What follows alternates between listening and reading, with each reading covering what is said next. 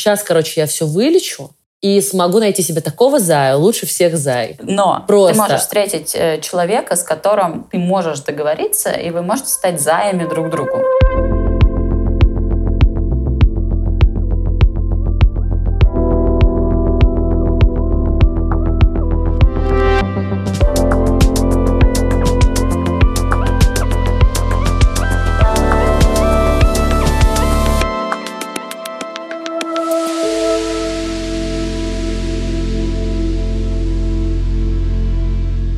Всем привет! Это подкаст «Что такое любовь?» И сегодня мы будем обсуждать, что такое любовь с точки зрения психики. Сначала я хотела поговорить с психиатрами, но психиатры сказали, что они не занимаются вопросами любви, потому что они занимаются более серьезными вопросами. А что может быть серьезнее любви, я не поняла, поэтому я с ним больше не разговариваю. И поэтому сегодня мы встретились с психологом, не медицинским психотерапевтом Милой Кудряковой.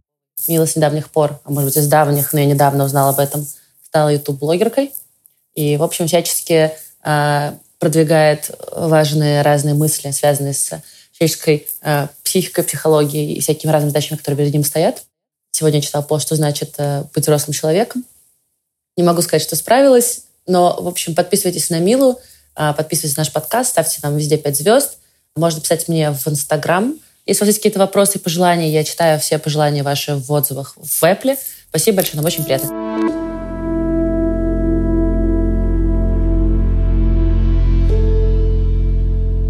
Мила, привет, прости такое длинное вступление. Супер, привет большое, спасибо, Полина, за приглашение. Почему ты не смогла дочитать пост? Меня зацепило из этого всего. Нет, я смогла его дочитать и не смогла с собой ничего после этого mm. сделать.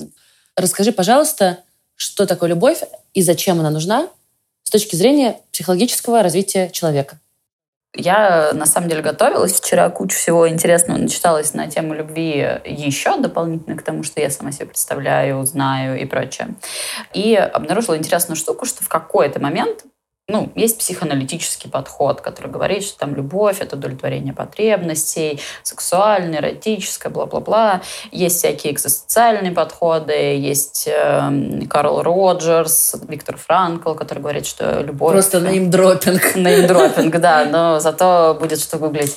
Э, которые говорят о том, что любовь — это узнавание другого, это погружение в другого, это какой-то нереальный уровень близости. Но для меня, на самом деле, единственным человеком, человеком, кто очень круто и понятно описал вообще, зачем нужна любовь, что это такое, для чего это нужно, это был Джон Болби. И его прекрасная теория привязанности, мне кажется, сейчас э, из каждого утюга про нее кричат, потому что действительно это теория, которая объясняет, почему мы привязываемся к друг другу, а, почему эта привязанность для нас имеет огромное значение и э, почему мы продолжаем привязываться и уже будучи теми самыми взрослыми. Ну, бывает. сформулируй, пожалуйста, саму теорию, потому что... Э, теория очень простая, что нам нужны отношения для того, чтобы чувствовать себя безопасно, уверенно, хорошо и э, нормально взаимодействовать с окружающим миром. И любовь — это штука, которая рождается в отношениях между матерью и ребенком. У тебя был ко мне вопрос, наверное, и будет про детство. Да, действительно, детство влияет, потому что тот тип привязанности, который сформируется у нас с матерью, тот уровень близости и тот уровень безопасности, который может дать нам мать при рождении, будет влиять на э, уже выбор партнера, на наши стратегии, как мы будем себя вести в отношениях с другими людьми и бла-бла-бла-бла. Поэтому любовь — это такое удовлетворение базовой социальной потребности в безопасности, в необходимости чувствовать себя уязвимым, необходимости чувствовать себя защищенным. Хотя если раньше, например, э, те же психоаналитики говорили о том, что любовь это про удовлетворение голода, условно, то сейчас парадигма поменялась. Это не, удовлетворение голода, это про удовлетворение социальных потребностей. Потребности в контакте с другими людьми и уровня этого контакта. Сразу спрошу тебя, окей, а если человек, например, э, там, условно считает, что ему не нужна любовь или хочет развиваться без построения отношений, любовных, наверное, дружеских, хотя я не знаю, это сложно, можно ли считать, что была какая-то поломка или это тоже вид нормы? Просто сказала базовая социальная потребность, как будто бы это сто пудов нужно всем. Это так и есть? Слушай, ну это действительно нужно всем. Вопрос того, что ну, некоторые люди от еды тоже отказываются. И, в принципе, ну, каким-то магическим образом выживают. И здесь, ну, можно от всего отказаться. Можно себя... Ну, вообще-то не магическим, а вообще-то просветленное. Простите, пожалуйста. Э, тем магический образ. Э, тем не менее, мы можем отказываться от каких-то потребностей, мы можем удовлетворять их позже, но на самом деле мы все равно будем в какой-то мере э, находиться в поиске этой близости. Просто мы можем ее реализовывать, реализовывать в других отношениях, например. Например, в дружеских. Ну, например, в дружеских. Есть же настолько близкие дружеские отношения, в которых не очень понятно, они друзья или кое-кто другие. Угу. У меня постоянно так. Следующий, ну, не знаю, стереотип, миф, тезис, назовем это тезис, что девочки ищут партнеров, похожих на своих отцов, мальчики ищут партнеров, похожих на своих матерей. При этом я вот э, недавно читала, мне кажется, какого-то психоаналитика пост о том, что вообще-то мы все ищем мать, и что любовь сформирована и связана с матерью, отец это вообще про другие задачи, и все такое – Расскажи, пожалуйста. Потому mm-hmm. что я стала после этого анализировать э, мужчин, в которых я была влюблена. Ну, и понятно, что они там как-то физиогномически, может, похожи на моего папу. Какие-то внешние способы взаимодействия с миром действительно папины.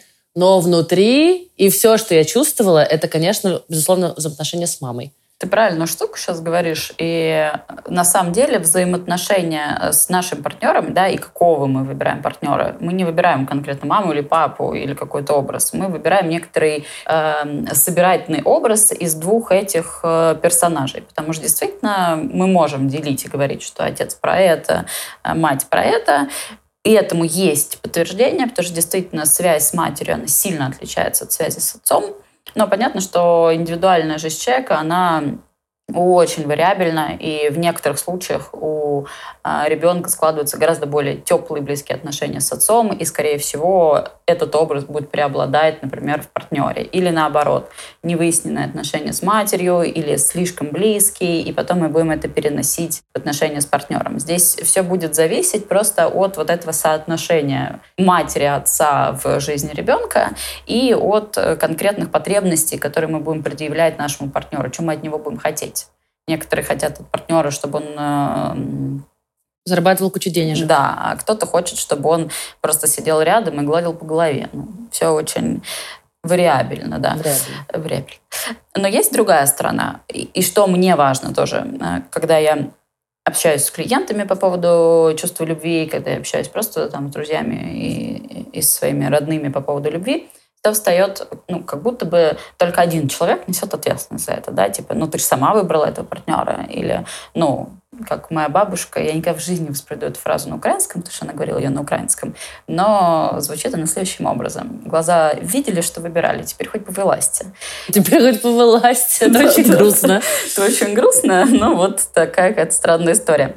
И действительно, у нас есть такой заход, что типа я один-единственный, кто влияю на выбор своего партнера. И... Ну, это классика, да, что все тебя зеркалят, хрю-хрю-мухрю, подобное к подобному. Мне не нравится это. Это уже... Можно вычеркнуть? Да, это можно вычеркнуть, потому что это тошнотворно, потому что это обесценивает наличие живого человека как mm-hmm. бы рядом с тобой. Окей, а он что, не, никак как бы на тебя не влияет, ничего тебе не привносит, не ведет каким-то себя определенным образом. То есть э, в этом смысле для меня любовь — это все-таки наличие двух людей, которые находятся в отношениях. И понятно, что, э, знаешь, если уж совсем углублять, и взять среднестатистический паттерн поведения женщины в России, среднестатистический паттерн поведения мужчины в России, у него есть какие-то общие черты, которые мы можем проследить в разных-разных Ну, то, что называется генетическая память, нет? Нет, я немножко про другое. Я про то, что когда ты встречаешь партнера, угу. ты, скорее всего, в нем встретишь и какие-то черты поведения матери, и какие-то черты поведения ага, стереотипического угу. отца. Потому что это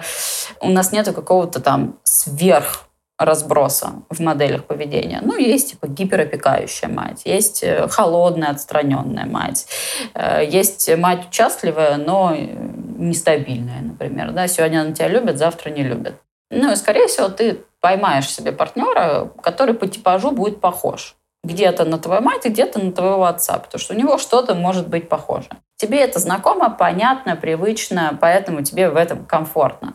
Но очень сложно, например, если тебе все детство э, говорили тебе, что ты не самый умный, не самый быстрый и вряд ли чего-то добьешься, очень сложно выбрать человека, который будет тебе говорить, ты самый умный, самый быстрый, ты все добьешься. Ты будешь сидеть и как бы думать, ты что, дебил? Ну, как бы по мне же видно, что я не самая быстрая, не самая умная, не надо мне врать. А в каком-то интервью Ксении, прости господи, Собчак с кем-то, я не помню с кем, они, короче, обсуждали э, примерно эту тему, и она говорила, что так как э, ее мать Людмила Нарусова, мать Ксении Собчак, простите, рядом с нами просто э, более экспертный человек, Варга Журавлева, который продюсирует нам э, сегодняшнюю запись, так как она все время типа ее хейтила, она не смогла построить отношения с Тарганом, который говорил, что она супер потому что ей казалось, что он ей врет. И я такая, ну, Константин Богомолов похож больше на человека, который говорит тебе, что ты не супер. Все, простите, это э, просто раз, да, да, раз да. недавно об этом думала. Слушай, вот такой вопрос. Возможно ли этот паттерн менять? Первый вопрос. И второй вопрос. Мне, мне кажется, что в какой-то момент, когда все обратили внимание на терапию, все в нее массово пошли, ну, по крайней мере, мое окружение, понятно, что это далеко не все. Я вот тут была в Нижнем Новгороде и Екатеринбурге, и там, короче, ну, нет пока психотерапии, хотя это большие города, и там наверняка эта прослойка тоже есть, просто очень маленькая. Мне кажется, что многие пошли, ладно, я пошла, потому что я подумала, сейчас, короче, я все вылечу и смогу найти себе такого зая, лучше всех зай. Просто пока сделаем паузу в заях, сейчас мы тут все починим, и дело пойдет как по маслу. Забегая вперед, не то чтобы дело пошло как по маслу. Я вот думаю, может быть, э, Типа просто нужно признать этот паттерн, как бы уже с ним жить. Короче, сколько реально его переписать? Потому что у меня ощущение, что все-таки тотально это невозможно. Слушай, я, ну, то, что ты рассказываешь, это типа супер норма в моем кабинете. Ко мне приходит человек и говорит, со мной что-то не так, давайте сейчас это поправим, дальше у меня будет счастье. Нет, так не работает. Да, условно, простите, 30 лет до этого вам э, ножку вот в эту сторону заворачивали, а теперь вы хотите за пару месяцев вывернуть ее в обратную. Ну, так не работает. Но э, что здесь важно и что здесь самое ценное? Спасибо Господи, нейропластичности мозга. Наш мозг, он способен к изменениям до практически финала нашей жизни. То есть он очень пластичен. Вопрос того, э, пользуемся мы этой пластичностью или не пользуемся. Терапия — это тот способ, когда ты можешь действительно сформировать новые нейронные связи в том направлении, как бы в ту сторону, в которой тебе нужно. Но это не происходит быстро.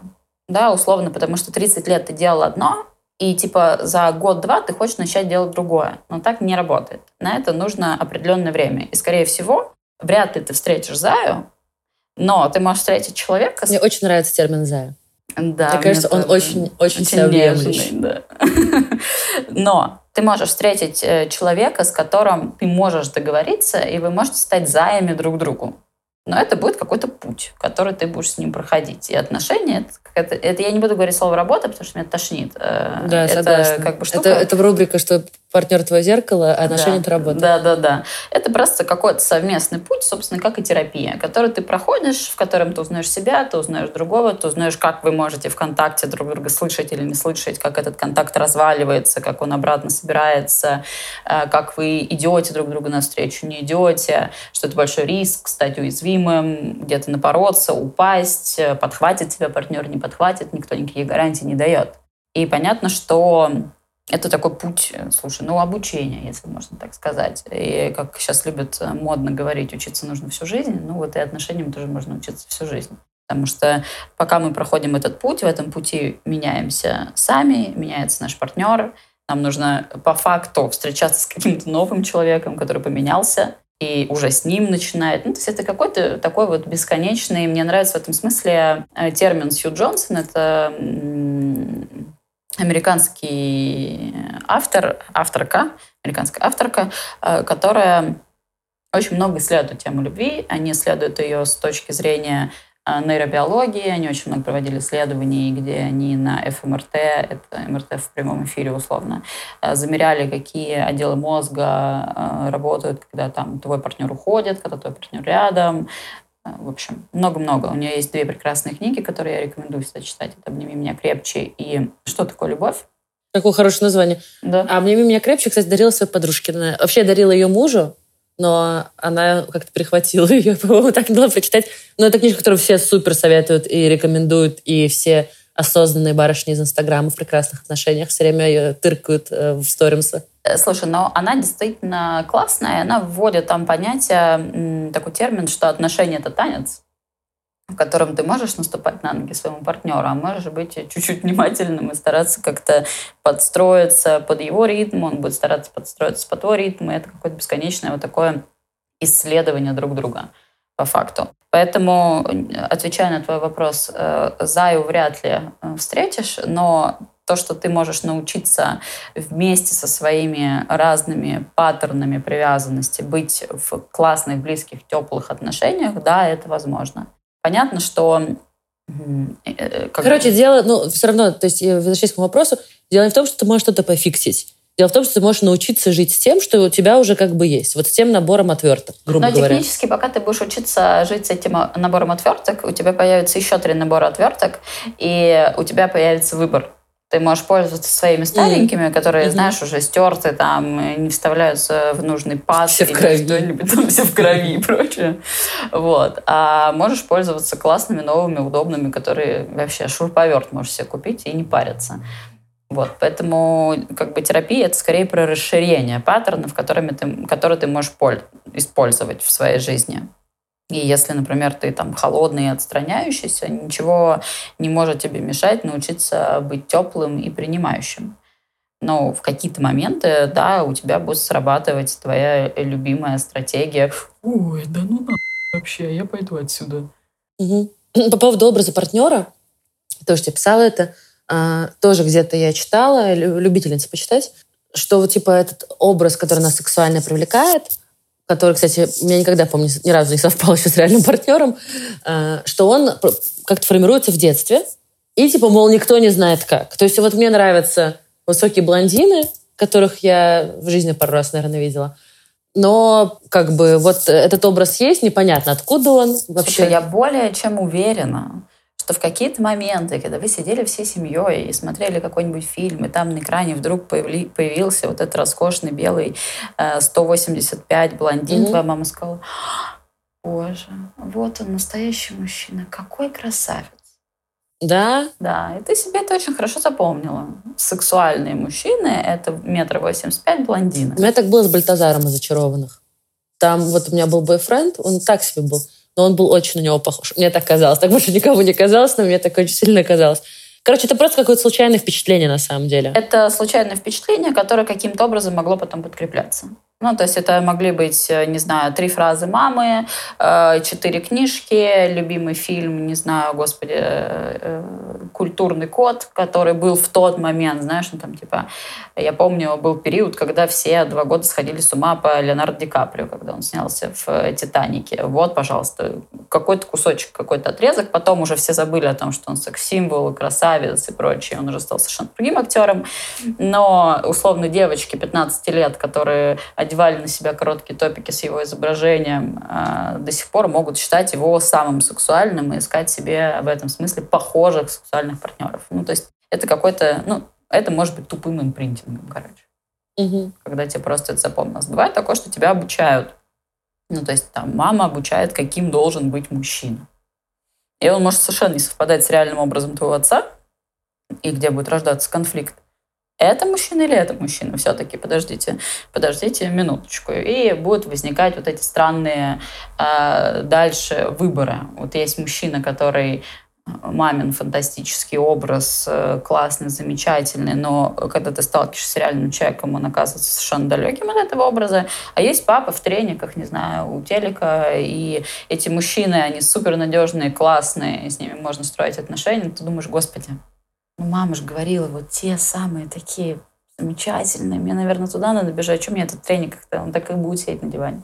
Условно. И так вот, ну, формирование может таким образом происходить. Да, мне кажется, это супер похоже. Особенно, особенно у людей, которые так или иначе работают в каких-то, ну, не, не публичных даже а, плоскостях, а, а в целом с визуалом, то, что называется.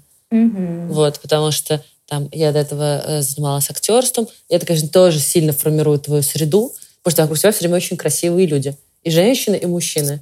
И как бы, но, в общем, да.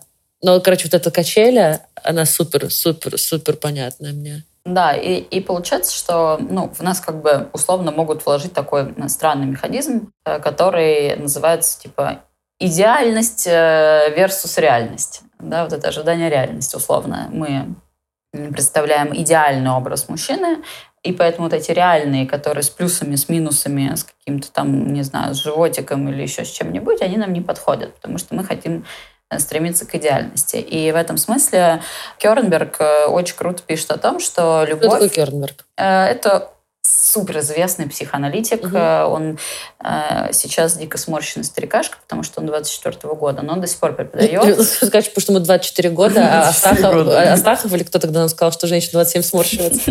Я подумала, что мужчина 24, как бы такой мы сделали вывод. Нет, он 24 -го года, ага. но он до сих пор преподает, читает лекции. Он Сколько ему, 97 лет? да. И человек все еще волнует вопрос любви.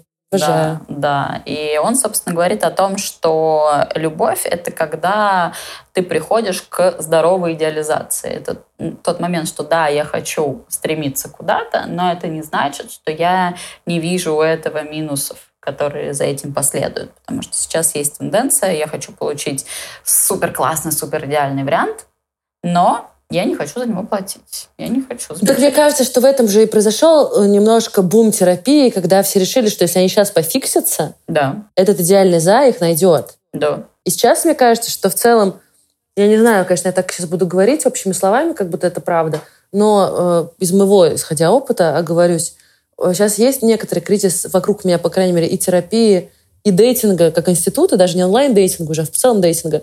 Потому что такие, блин, мы раньше пробовали просто так, потом мы все бросили бухать, начали заниматься йогой, пошли к психотерапевту, и все равно не получается. И как бы, и это какой-то вот, ну опять же, может быть, вокруг меня сейчас происходит какой-то какой такой разговор, что типа, а что же делать тогда? Часть взросления — это часть... Э, Поэтому моя психика отвергла твой пост, видишь? Конечно. Я такая, нет! Это прохождение через разочарование, что все не так красиво, как мне рассказывали в сказках. Это отказ от, э, собственно, вот этого сказочного сценария и принятие некой реальности, которая не всегда приятная, красивая, нежная, розовая, и вдруг кто-то упал на колено и там открывает, а тебя аж слепит от карата трех, условно. Хотя бы трех, как Хотя бы, как минимум, вообще так, десятку давайте сразу. Да, я до сих пор, там, у меня супер стаж работы с э, клиентами, свой собственный стаж психотерапии, уже просто нереальные часы налета, и все равно я сталкиваюсь с этим а, ощущением разочарование, супер злюсь, э, не хочу его какие-то моменты принимать, но постепенно приходит, и ты думаешь, ну да, а есть мои реальные потребности, а есть некоторый контекст, в котором я существую, в котором мне нужно научиться эти реальные потребности удовлетворять. И, и не все люди э, придут и сделают это за меня. И мужчина тоже не должен делать что-то за меня. Скорее всего, если он не хочет этого делать, значит, мне нужно придумать что-то другое. А, а как тебе кажется, человек... Я поняла, короче, все-таки про, про психотерапию.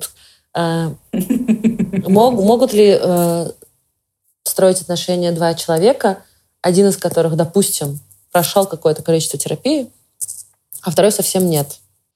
Это супер крутой вопрос, а, потому что это, знаешь, сложность. В том смысле, что если, например, люди состоят уже в отношениях, один пошел на психотерапию, а второй ну, нет. Мне кажется, это почти всегда конец, если второй не, не подтянулся. Нет, нет, нет. На самом деле, э, знаешь, в системной семейной терапии очень классный есть э, пример, да, что отношения и вообще там семья, и все это как, э, знаешь, над кроватками детей вешают такие игрушечки, с, как mm-hmm. они называются? Да-да-да. И где много разных уровней. И вот если ты за одну штучку потянешь, у тебя вся система начнет шататься. Вот здесь то же самое, что если даже один пошел на терапию, скорее всего, это может привести к тому, что Изменения второй, неизбежны. Да, второй тоже начнет под это подстраиваться, меняться, может этим заинтересоваться. Но есть шанс, когда он может сказать, все, я пошел, мне как бы кажется, что ты сходишь с ума, я в этом не хочу участвовать. Такой шанс есть. Но обычно партнер, если ему отношения важны, он все равно начинает так или иначе э, сдвигаться в какую-то сторону, э, уважать границы. Знаешь, для меня было большим откровением в моей собственной э, истории, когда я думала, что моя мама это просто несдвигаемый камень. Вот она всегда такой будет, какой она была. когда стал себя вести по-другому, вдруг моя мама стала совсем другим человеком. Знаешь, она перестала быть э, э, довольно непредсказуемой и довольно агрессивной женщиной. Вдруг она стала уважать мои границы, переставать говорить мне какие-то э, вещи, которые я не хочу слышать. Да, ей было больно. Мне было больно, мы долго расцеплялись. Но технически сейчас у нас э, замечательные отношения, в которых соблюдаются, соблюдается уважение друг к другу. То же самое может произойти в любых других, других отношениях, будь то отношения мужа-жены, э, партнера, партнеров, да, неважно, какого они пола и прочее. Поэтому я не думаю, что это прям вот стопроцентный конец. Но я сталкиваюсь, например, работая с парами, с другой проблемой что тебе приводят человека и говорят, слушай, с ним что-то не так, можешь поправить его, пожалуйста, я тут просто посижу, как бы послушаю, как ты его правишь. И вот это уже сложно, потому что... А, это то, что называется парной терапией? Да, да. Обычно это происходит по такому сценарию. Или приходит, например, пара, где э, кто-то уже в терапии, и типа, я просвещенный, я в терапии, да, да, да, да, с ним явно что-то не так, давайте-ка просветите его, э, а я тут тоже посижу рядом, посмотрю. Отношения и любовь — это всегда про признание совместной ответственности. Не то, что типа мои 50%, а твои 50%, а то, что отношения — это что-то совместное, что мы делаем. Поэтому мы совместно туда что-то привносим, совместно туда что-то вкладываем, совместно тут что-то забираем. Да, есть условно я, есть другое я, а есть некое пространство мы, в котором наши я пересекаются. Вот. Что касаемо безусловной любви. Э, в момент, когда пришла к нам терапия, к нам еще пришла йога, медитация, все остальные приколы — и некоторая мысль просветленных людей, в которой я тоже какой-то момент весомый жила, что типа все, что происходит, так все и супер, и поэтому, если там э, Зая плохо сейчас себя ведет, нужно просто его посильнее полюбить, все поправится. Потому что, безусловно, любовь лечит. И даже если он наркоман, ничего страшного. Сейчас ты еще раз его полюбишь, и все наладится. Э, расскажи, пожалуйста, что это вообще такое? Есть ли безусловная любовь? Или типа она есть среди мать, у матери и ребенка. Хотя, мне кажется, там не то, чтобы это прям все совсем до конца. В общем, расскажи, пожалуйста. Слушай, это одна из моих вообще любимейших тем. Я очень много про это думаю, изучаю, читаю и так далее. И э, где-то недавно я наткнулась на крутую фразу о том, что договоренности существуют только в том контексте, когда есть наказание за несоблюдение этих договоренностей, вплоть до отвержения, когда мы отвергаем другого человека. И только... Грубо говоря, пример если мы договорились, что у нас моногамные отношения, мы друг друга не изменяем, если ты мне изменишь, я имею право тебя отвергнуть. Эти да. отношения закончить. Да, потому что это наша договоренность, ты ее не стал пересматривать, ты не стал ее со мной обсуждать и пытаться передоговориться, ты сделал это в одностороннем порядке, нарушил договор в одностороннем порядке, поэтому мы с тобой расходимся. Поэтому любая любовь, она должна иметь некоторые ограничения. Она не может быть безусловной и безграничной, потому что тогда это приводит к э, другому страшному перекосу, э, так называемой вседозволенности. И сейчас я частенько наблюдаю за современными матерями, э, ну, как бы, наблюдая за их детьми, это страшной такой трансформации, когда у ребенка нет границ, он не понимает, что ему можно, что ему нельзя, что допустимо, а что недопустимо. Потому что, ой, ну а как же, у нас же концепты безусловной любви, я же должна вот все-все-все, ну накакал посреди комнаты, ну что такого? Ну вот ему так захотелось этого творческое проявление.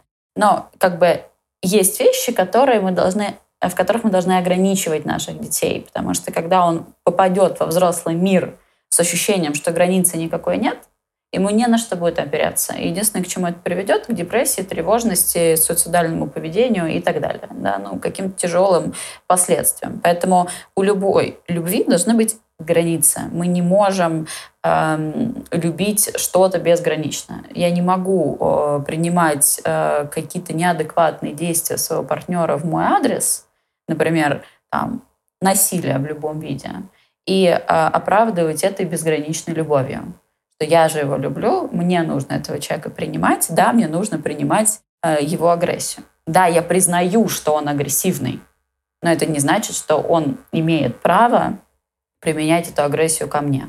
И что есть моя граница, которая должна э, защищать меня в первую очередь. И это такой очень как бы, знаешь, сложные такие весы, я не знаю, как это сказать, э, баланс такой, который довольно непросто соблюдать в отношениях. И здесь как раз позиция такая рационально взрослая, она может в этом хорошо помогать. А вообще, вот если бы я, например, смотрела на эту ситуацию, как, как будто бы я смотрю фильм, то я бы, ну, как бы реагировала? Что бы я делала? У меня есть какое-то безумное количество примеров женщин, прошедших сексуальное насилие, которые считают, что дело не в том, что мужчина проявил насилие, а дело в том, что они, ну, может быть, недостаточно четко что-то проговорили. Или там, может быть, ну, они же сами его пригласили в гости. Ну, что я могла же типа, догадаться. Это тоже ну, такое яркое проявление нарушения границы. В отношениях они там более размыты, условно. Когда у нас есть э, соглашение о неизменах, например, то, что ты привела, или у нас есть соглашение о том, как мы проводим свободное время, или какие мы делаем выборы, или как мы распределяем какой-то бюджет, человек не может в одностороннем порядке отменять, потому что тогда это нарушает наши договоренности, нарушает принципы любви. А один из важных принципов любви — это уважение. Короче, любви без границ на самом деле не может быть. Да. Дикое впечатление. Нет, я чувствовала, но теперь у меня будет на что сослаться. Как часто можно влюбляться? Поясню свой вопрос. Есть люди, которые, знаешь, влюбляются навсегда, на всю жизнь, вот просто сейчас лягу и умру, типа раз в год. Мне кажется, это супер часто и странно. Mm. Mm. То есть мне кажется, это немножко такое накручивание себя на, на постоянную встречу любви. Типа, ща, ща, ща, наверное, этот. Mm. То есть первый партнер, который попадает под какие-то критерии, mm-hmm. становится принцем как бы и за, и, и дальше там, безусловно, любовь подключается. Ну и там как бы механизм рабочий. Но, может быть, это просто тоже моя иллюзия, mm-hmm. и что влюбляться можно сколько раз угодно. Но я вот читала про то, что там, типа, что-то раз в 10 лет психика там может, mm-hmm. раз в 3 года. Или это все чушь, и это все про готовность вообще к отношениям, а не к любви, и что любовь — это вообще дело десятое здесь. Слушай, влюбленность — это такая часть э, процесса слияния. Слияние — это когда вот мы прям погружаемся в друг друга и возвращаемся в то, в то время, когда мы были едины с нашей мамой, и это было супер безопасно, спокойно, тепло, э, нежно и замечательно. Поэтому это такой, э, знаешь, очень exciting процесс, когда ты так захватывает. И есть люди, которым просто хочется это испытывать. Угу. Им не хочется отношений, им а, не типа, хочется... постоянно это испытывать, поэтому Конечно. постоянно начинают отношения. Ну да, как наркотик угу. такой. Знаешь, как вот, я не знаю, ты укололся героином, получил кайф. И вот здесь то же самое. Ты влюбился... Сложно. Вот это... Давай какую-нибудь другую. Мне кажется, не все кололись героином. А, жаль. Шучу, простите. Это может быть все что угодно в жизни человека. Это может быть... Э, знаешь, э, люди, которые зависимы от, от э, адреналина. Вот он пробует, я не знаю, прыгает с вертолета на верхушку горы, съезжает с нее на сноуборде и чувствует себя богом в этот момент. Да, вот такой прилив вообще там норадреналина, адреналина, серотонина, дофамина. Просто все системы херачат. И человек чувствует, вот прям вот, вот она жизнь. Вот с влюбленностью примерно то же самое. Когда мы попадаем в очень близкое слияние, у нас тоже идет такой довольно сильный гормональный выброс. И мы э, можем на него подсесть. Но в реальности влюбленность и любовь — это какие-то две совершенно... Э, это два разных процесса на самом деле.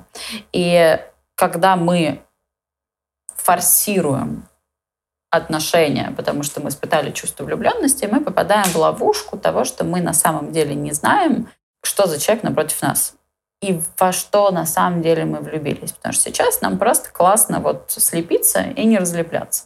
Кажется, что все, я получила все, что мне хотелось. Безопасность, тепло, любовь, забота и прочее. Особенно э, там, травмированные люди, они вот любят западать в это состояние, потому что они его не переживали скорее всего, их мать, я не знаю, по какой-то причине была там, в пострадовой депрессии, ее там разлучили, потому что ребенок младенчиком заболел, она была просто, не знаю, там, алкоголичка или еще что-то. Командировки, ну да, там как миллион. Все что угодно, да, и у ребенка случился как бы недостаток этого ощущения безопасности, этого ощущения надежности мира, что мне есть куда вернуться, что мама никуда не денется.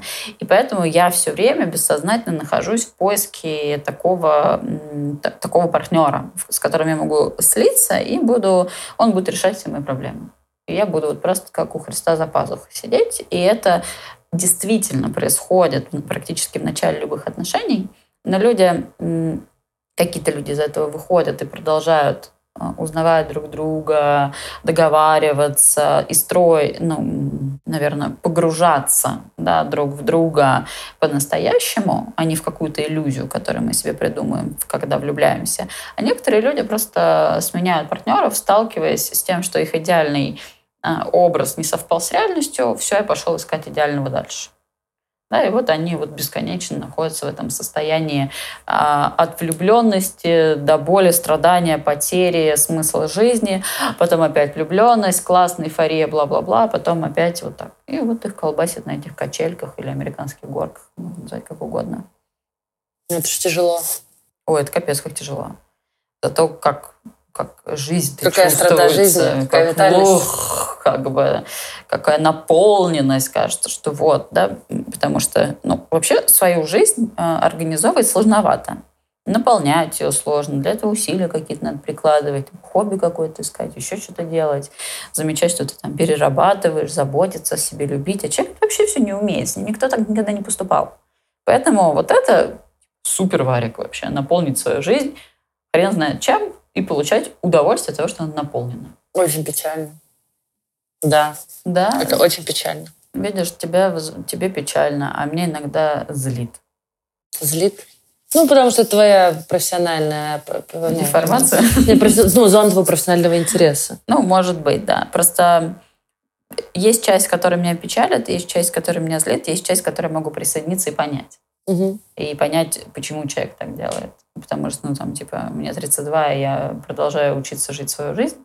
И это непростой путь. Угу. И, типа, с ней справляться мне не всегда бывает просто.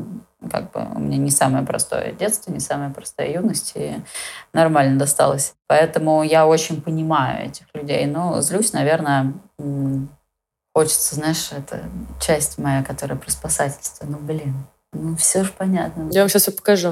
Ну, так вот, показывайте. Видишь, отлично для этого инструмент. И последний мой вопрос. Э, что такое любовь? В смысле, ты высказала там ряд теорий, э, да. сослалась на всех на свете. Я обычно так делала с художественной литературой. Видишь, ты с профессиональной, но какому вот 32 года, куча такой терапии, секой терапии. Учишь жить свою жизнь. И, и что такое любовь в итоге? Э, как в какой-то песне «Love is an action».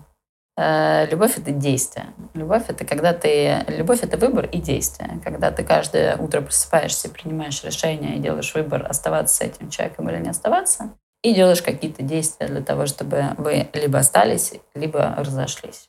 Так что любовь — это действие, выбор и некоторый путь, который э, ты проходишь.